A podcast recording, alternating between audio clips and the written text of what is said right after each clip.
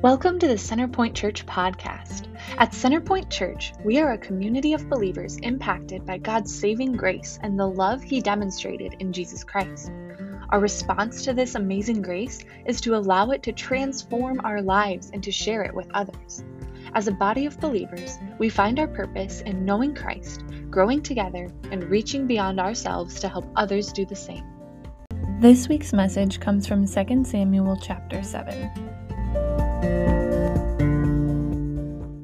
I'll begin with a question. Have you ever planned something in your life and then the reality of that thing didn't go as planned? Anybody? You're probably, yes, every day of your life, probably. For me, this was my honeymoon. It was great, mostly. But I was a senior in college and engaged, and I started planning my honeymoon. My wife and I were so excited, right? We were going to Cabo San Lucas, Mexico. We were planning time on the beach, slow mornings to go parasailing. I love adrenaline, I still do, so parasailing was on my list. To get a massage, we were planning all of these things. It was gonna be great. Then my wife and I arrived in Cabo, and our bags were nowhere to be found for several days. And then 2 days into our trip, our passports were stolen.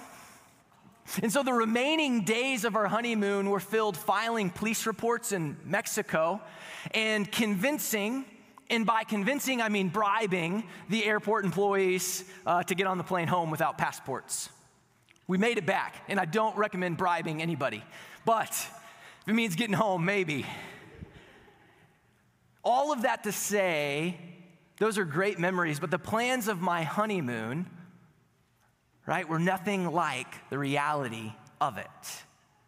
And I'm sure you have had some similar experience about a plan you've made and then it not going to what you thought it would be like. And that's the story of David's life so far, the story of David's road to kingship. Because if we go all the way back in our series, Pursuing God's Heart, that's the series we're in, and we go all the way back to when David was anointed king. He never planned to be king. But then he was anointed in a secret ceremony. And I don't know, if you were anointed to be king, you'd probably begin to think about or plan what that might be like. You'd begin to picture all the things you might want to do, and I'm assuming David did something similar. But as we've seen in our series, it's been a long, tough road for David. He's been pursued by King Saul. He's been on the brink of death. Last week, we saw how he lost a really close friend in Jonathan, and he's not even king yet. David's plan of being king probably has gone nothing like he thought that it would. And this is what we're going to explore this morning. We're going to explore pursuing God's heart when our plans for our life or in our life are different than what we thought they would be. So how do we pursue God's heart when our plans for our life are different than we thought that they would be? So in order to do this, we're going to be in 2 Samuel chapter 7. So if you have your Bibles, you can open up there. If not, it will be on the screen. And I'm going to read for us just the first three verses. Verse 1.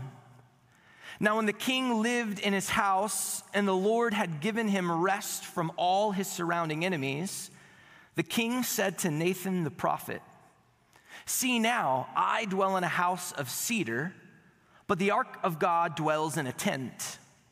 And Nathan said to the king, "Go, do all that is in your heart, for the Lord is with you." We'll stop there.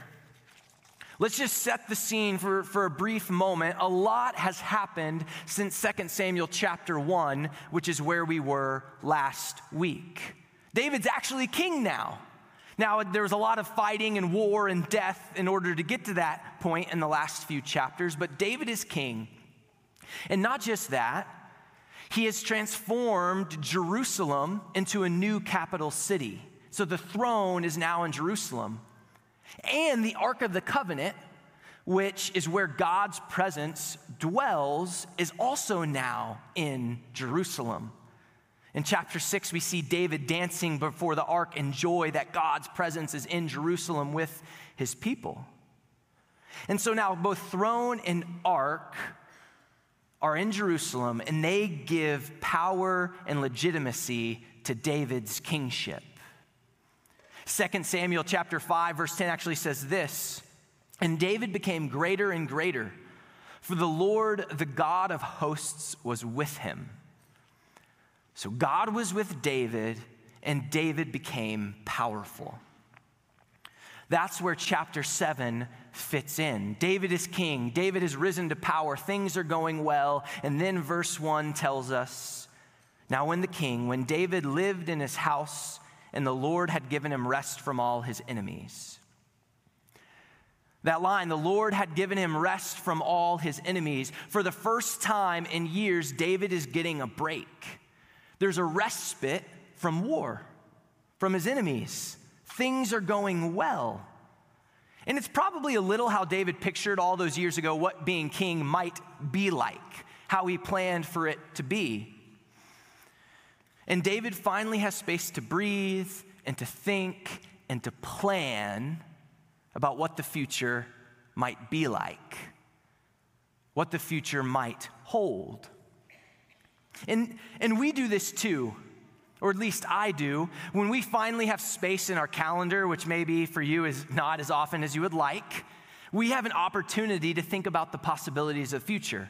Now, we too often maybe spend that scrolling through our phones or binging something on Netflix, but that's a different sermon, so that's not right now, which that might have their place too, but when our present circumstances give us time and space, we plan and hope for the future. Even if that's just the next hour or the next day, we make a plan. And this is what David does. He has rest, he has a break, he makes a plan. And in verse 2, we find out what that plan is. He says, "I have a house to live in," but God doesn't. God lives in a tent. I want to build him a house. I want to build him a temple to live in. And as far as we can tell, David's plan here is pure. His motives are pure. He genuinely wants to honor God and build him a temple to live in, to bring him glory and honor. And Nathan the prophet shows up in verse 3 and says, "Go, do all that is in your heart, for the Lord is with you." This is great news. A prophet confirms David's plan. David is excited to do it, and he's ready to begin the work God has put on his heart. Have you ever had a plan that you were really excited about? Maybe it was a plan for a job you wanted growing up, or maybe it's a plan for the job that you're in now as a teacher or coach or CPA or pastor or whatever your role or job is. Maybe you have a plan for, yes, making money, but how you want to honor God and bless people through that job. Any parent kind of have a plan for their kids? Yes. Does it go? How does that go every day? Or maybe you have a plan as a parent to be an intentional mother or father, or maybe it's a grandparent. Right? You want your kid to flourish. You want her to be humble. You want her to be kind and compassionate and successful. You want to be a loving and patient and wise parent. Those are all good plans. You know, for me, I have a plan this year, and that's for the Dallas Cowboys to win the Super Bowl. Don't laugh. I'm really excited about it. And it's early. I know it's unrealistic, but there's hope for every team except the Vikings or the Packers, because I don't like them. You can leave if you're upset.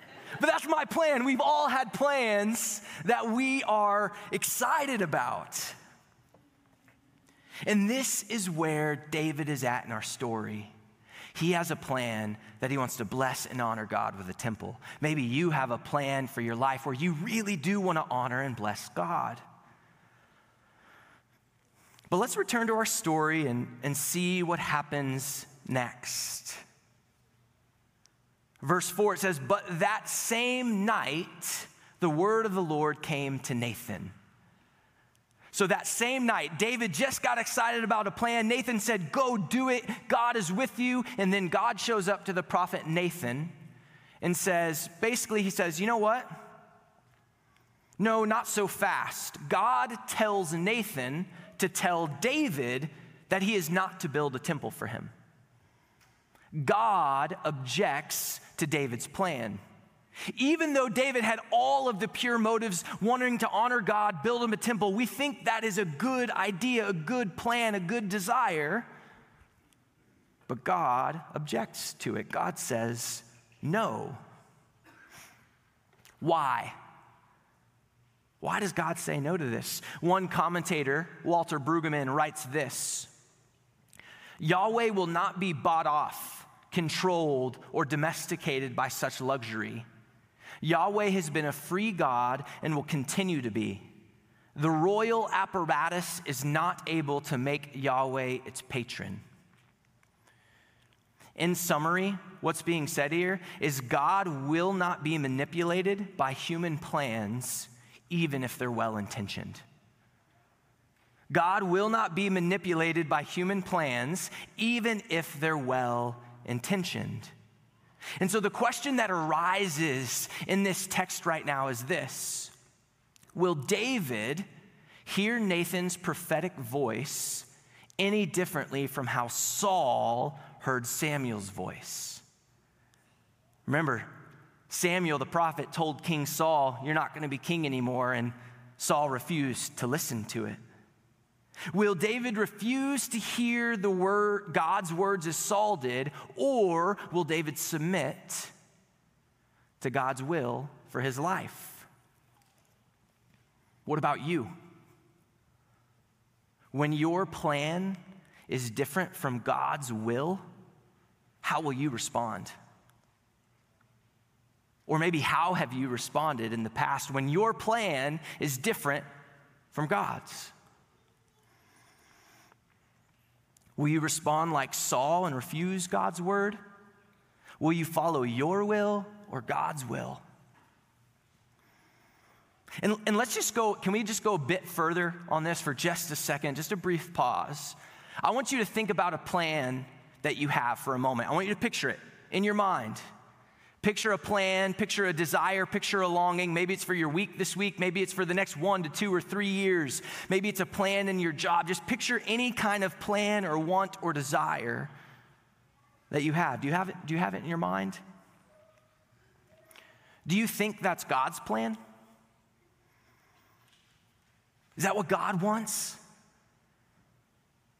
Or is that your plan or my plan, cloaked in Christian language, trying to manipulate God? And maybe that sounds kind of harsh. We're like, manipulate God? That's probably not your intention, right? You have good intentions. I believe that about you. As Centerpoint Church, as followers of Jesus, I really believe most of us have good intentions. We want to honor God. We want to be faithful to Him. And so maybe that sounds harsh, but David had good intentions too, and God's will was different. And if we're truly honest with ourselves, many of our human plans and desires are more about fulfilling whatever picture of the future we have and what we think it should look like, right?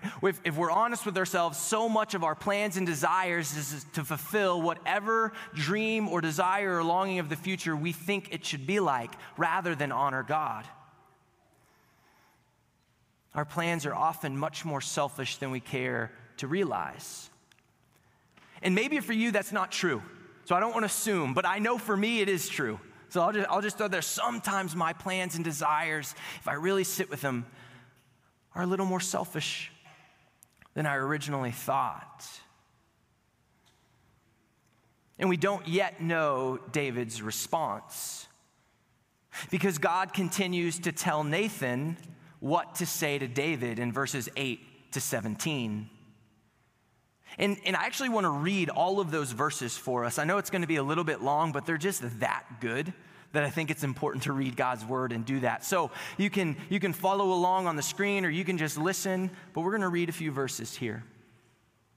Now, therefore, thus you shall say to my servant David, thus says the Lord of hosts, I took you from the pasture, from following the sheep that you should be prince over my people Israel. And I have been with you wherever you went, and have cut off all your enemies from before you.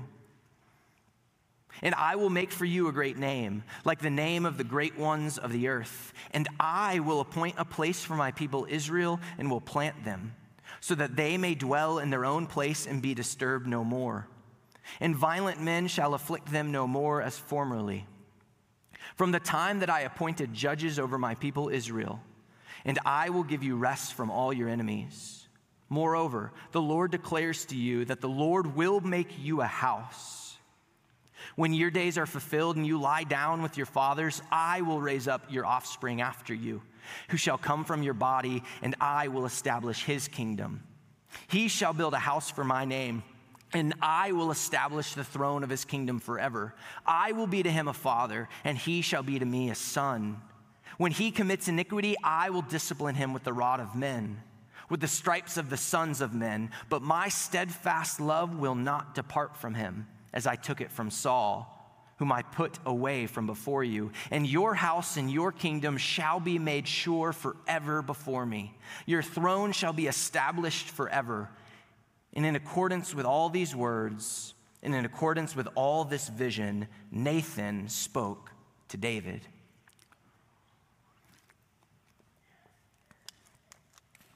Did you notice a word that was said more than all the others? The word I is said 13 times in 10 verses. So what God is saying, he's saying I over and over and over again. Listen, I took you from the pasture. I have been with you wherever you went. I will make for you a great name. I will appoint a place for my people. I appointed judges. I will give you rest from your enemies. I will raise up your offspring. I will establish your kingdom. I will establish the throne. I will be to him a father. I will discipline. I took it from Saul. I put Saul away from you. Do you get the picture? God is making abundantly clear that David's rise to power is all God's doing. The result of David's kingship, the fact that Jerusalem is now the capital, the reason for the Ark of the Covenant being in Jerusalem is all because of God's power and relentless graciousness. And the same is true for the temple David wants to build. The temple, it will not be built because a human wants to build it. It will be built because God wants to build it, using the human agency he chooses. And what this scripture tells us is that it will eventually be David's son, not David. And in these words that we just read, God's grace and beauty is on full display. Because God is not just simply telling David no. He doesn't just say, no, end of story, or kids, you know this one, no, because I said so. Don't you just, oh, it's the worst, right? Kids, you ask why to your grandparents or your parents, and because I said, God doesn't do that. He's not doing that here. God isn't just saying no, but he's saying, look, David, I was faithful in the past. You remember when I took you from the pastures, when you were shepherding sheep? You remember that moment I took you? Do you remember the moment that I appointed judges? Do you remember the moment that I defeated your enemies? I've been faithful with you in the past. And guess what, David? I promise I will be faithful in the future. And what God promises here, he says, I will be with you and your family forever. Do you see what's happening here? God is replacing David's plan with his promise. God is replacing David's plan with God's promise. Because David planned to build a house, but God promised to build David a house. It's in verse 11. And this word house can also be translated dynasty. So David's plan was for his individual rule, but God's promise was to build a dynasty for all who came after David. David's plan was for God's presence to be with him, but God's promise was for God's presence to be with him and his sons and his daughters and everyone who comes after him. God promised his steady, constant, and forever love to be with David's family line forever. Wow. David's plan was small compared to the abundance of God's promise. To steal some language from the Apostle Paul, God has done for David far more abundantly than all that we ask or think. Or maybe we can change it to this: God has done for us far more abundantly than all that we can ask or plan or picture. Church, I promise that God's promise is better than your plan. God's promise is better than your plan. And maybe you're sitting here and you're asking, well, what's the difference between my plan and God's promise? Thanks for asking. Let me tell you. God's promise is about who he is. Your plan is about what you do. God's promise is about his character, about who he is, and your plan all too often is about what you do. Our plans are about our actions. They are dependent on us. For instance, at Dort, I often have students in my office, and they ask some variation of this question: what is God's plan for my life? Maybe you've asked that as well at some point in your life. I'm sure you have. What is God's plan for my life? And this is a well-intentioned question, but I actually think that it's misguided. Because when we ask this question, we're presupposing that God's plan is kind of this step-by-step process, kind of like a script to follow, which, if you've been following along this series, is the opposite of what we've been talking about. Right, we often ask is, what college should I go to? What job should I take? Should I move to this city or that city? Who should I marry? Should we have kids? So on. What should I have for lunch today? So on and so forth.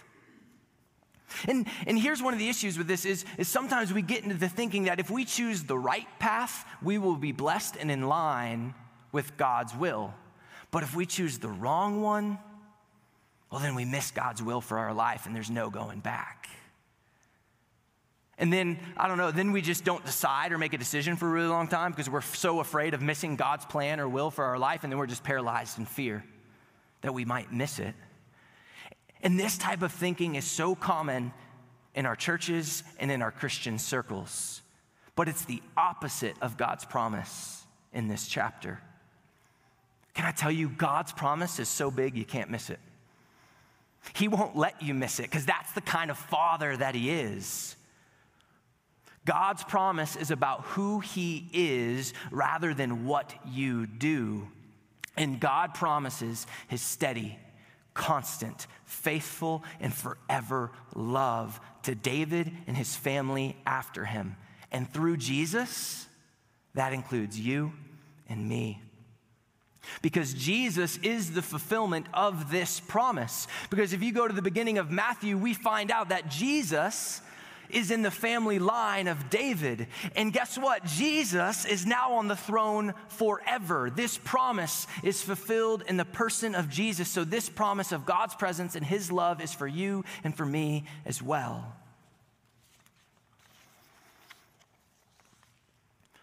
You know, if I could summarize the whole Bible in one sentence or one phrase, it would be this: I will be your God and you will be my people.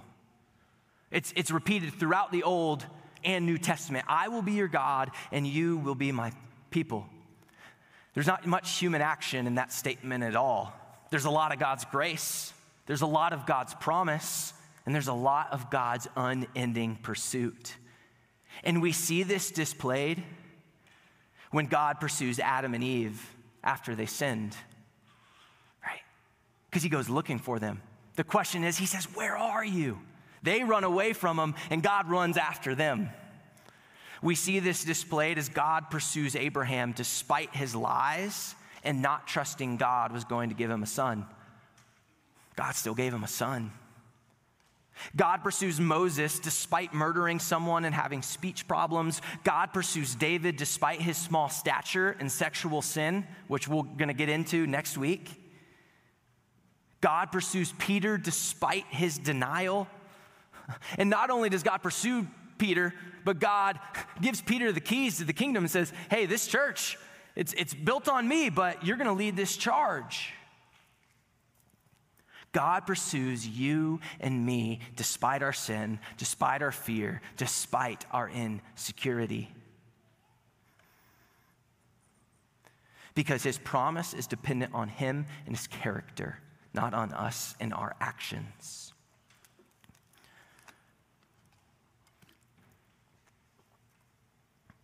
And that's good news. That's the gospel. Because we humans, we kind of mess stuff up. We're kind of known for that. Watch the news tonight. Scroll through social media. We do a lot of good too. We rally around each other, but we mess things up as well. But God, he's perfect and loving and kind and gracious and patient and constant and steady and forgiving and compassionate and gentle, and God is all things good. And I don't know about you, but man, I will lay down my plan for that promise. I want to lay down my plan for that promise. So here's the question. Will you lay down your plan that's dependent on you and receive God's promise that's dependent on him? Will you do it? And I hope you will, because God wants to do far more abundantly than you could ever ask, think, imagine, plan, or picture in your life. Jesus in John chapter 10 says, I have come to give life, life to the full, life abundantly. That's what Jesus wants to do in you, give you abundant, full life. Now, that doesn't mean it's without pain or suffering or difficulty. It's actually the opposite, because usually resurrection and transformation comes on the other end of some kind of death, which we don't like all the time. Jesus kind of gave us that pattern though, death than glory. So will you? Which kind of leads us to the last question. If we're willing, if we want to lay down our plan and receive God's promise, how do we do it? How do we lay down our plans and receive God's promise? Let's look at how David responds in the last part of our text this morning. So the prophet Nathan goes and tells David all of these things. And listen to David's first response. Verse 18. Then King David went in and sat before the Lord. Then King David went in. He went in to the tent where the Ark of the Covenant was. He went in to God's presence and sat. That word can also be translated dwelled. David's first response was to run and sit in God's presence. When his plan got shot down, what's your first response when your plan is different from God's promise? Do you go find people who agree with your plan, kind of rally together and just keep on pushing through? Do you run and just escape maybe through Netflix or social media so you just don't have to think about it because it's just maybe too difficult? Do you get angry and frustrated and just cling even tighter to your plan because you're just not ready to let it go? To lay down our plan, we must first sit in God's presence. So David sat in God's presence. And then the very next two words that are this: David sat before the Lord and said. David sat in God's presence, and then David prayed in God's presence. And verses 18 to 27 are a beautiful prayer. David gives God credit for everything in his life. And I'll just read a couple of the verses from this prayer. I'm going to start in verse 22. Here's David praying. He says, "Therefore you are great, O Lord God, for there is none like you, and there is no God besides you, according to all that we have heard with our ears. And who is like your people Israel, the one nation on earth whom God went to redeem to be his people, making himself a name and doing for them great and awesome things by driving out before your people, whom you redeemed for yourself from Egypt, a nation and its gods. And you established for yourself your people Israel to be your people forever. And you, O Lord, became their God." What David does in the bulk of this prayer is remember God's faithfulness to Israel in the past. Right, so David takes a seat in God's presence. David prays in God's presence. In this prayer, he remembers God's faithfulness. And by remembering God's faithfulness in the past, this moves David to trust. David trusts in God's promise. He sat in God's presence, he prayed in God's presence, and then he trusted in God's promise. Look at verse 28. "And now, O Lord God, you are God, and your words are true. And you have promised this good thing to your servant." When I read this and I hear David being moved to trust, saying, "God, your words are true," my first question as a skeptic sometimes is, well, how do you know? How do you know God's words are true, David? How do I know God's words are true when my plan is different than his promise in my life? How can we be sure? Because I really want to cling to my plan, so I need to know, how do I know that God's words and God's promise is true, that his presence and his love is with me and with you? Well, the answer is in David's prayer. Like David, we remember God's faithfulness.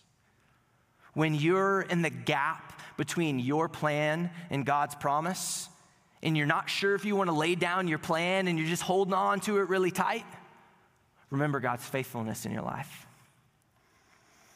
When you're afraid of what the future may hold and you're just not sure, remember God's faithfulness in your life. When you're questioning whether God loves you, or maybe you're just stuck in kind of a pit of shame and you're not sure what to do and you're questioning his love for you and his pursuit of you, remember God's faithfulness in your life and how he has pursued you day after day after day. And church, here's the really great thing. We have a leg up on David with our past.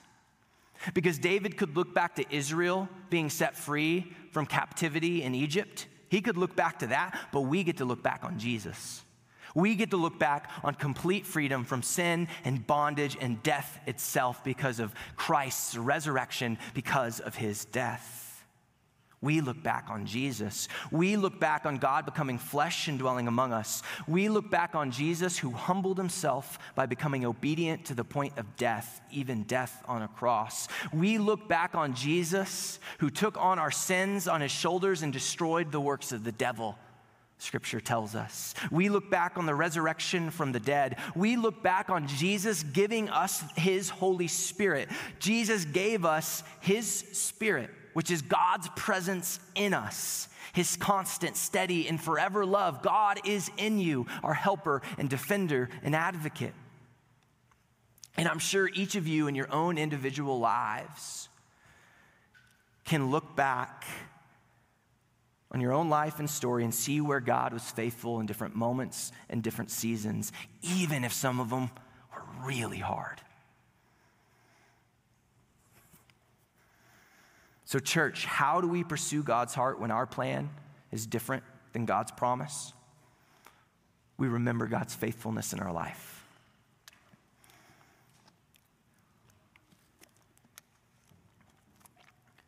And I want to briefly, maybe there's some in the room this morning that don't know Jesus, that you haven't put your faith in Jesus. And so there's nothing to look back on. I'd love to talk with you after this. One of our pastors on staff, or find somebody and just start asking them about Jesus. They'll tell you. That puts pressure on y'all now.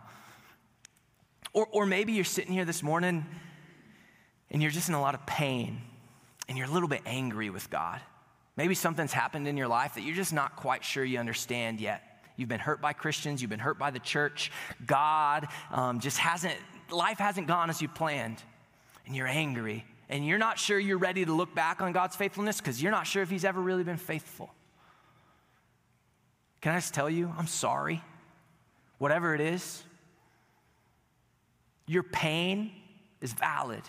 Your hurt and frustration and confusion and doubt is valid, and it's all welcome here. So my action for you this morning, if that's where you find yourself, is let God have it. Tell him. Go back and listen to Pastor Chris's sermon last week about lament.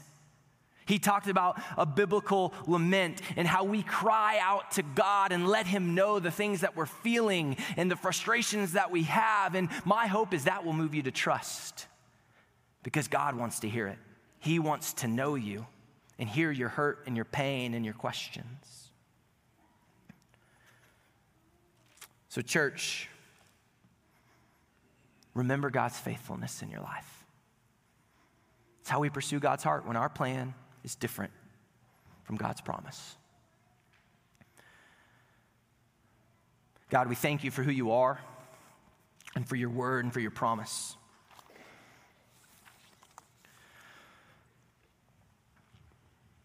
We thank you for your son, Jesus, that we look back on. And Lord, I pray that today that you would move us to lay down and relinquish our plan and open our hands and receive your promise. We pray this in Jesus' name. Amen.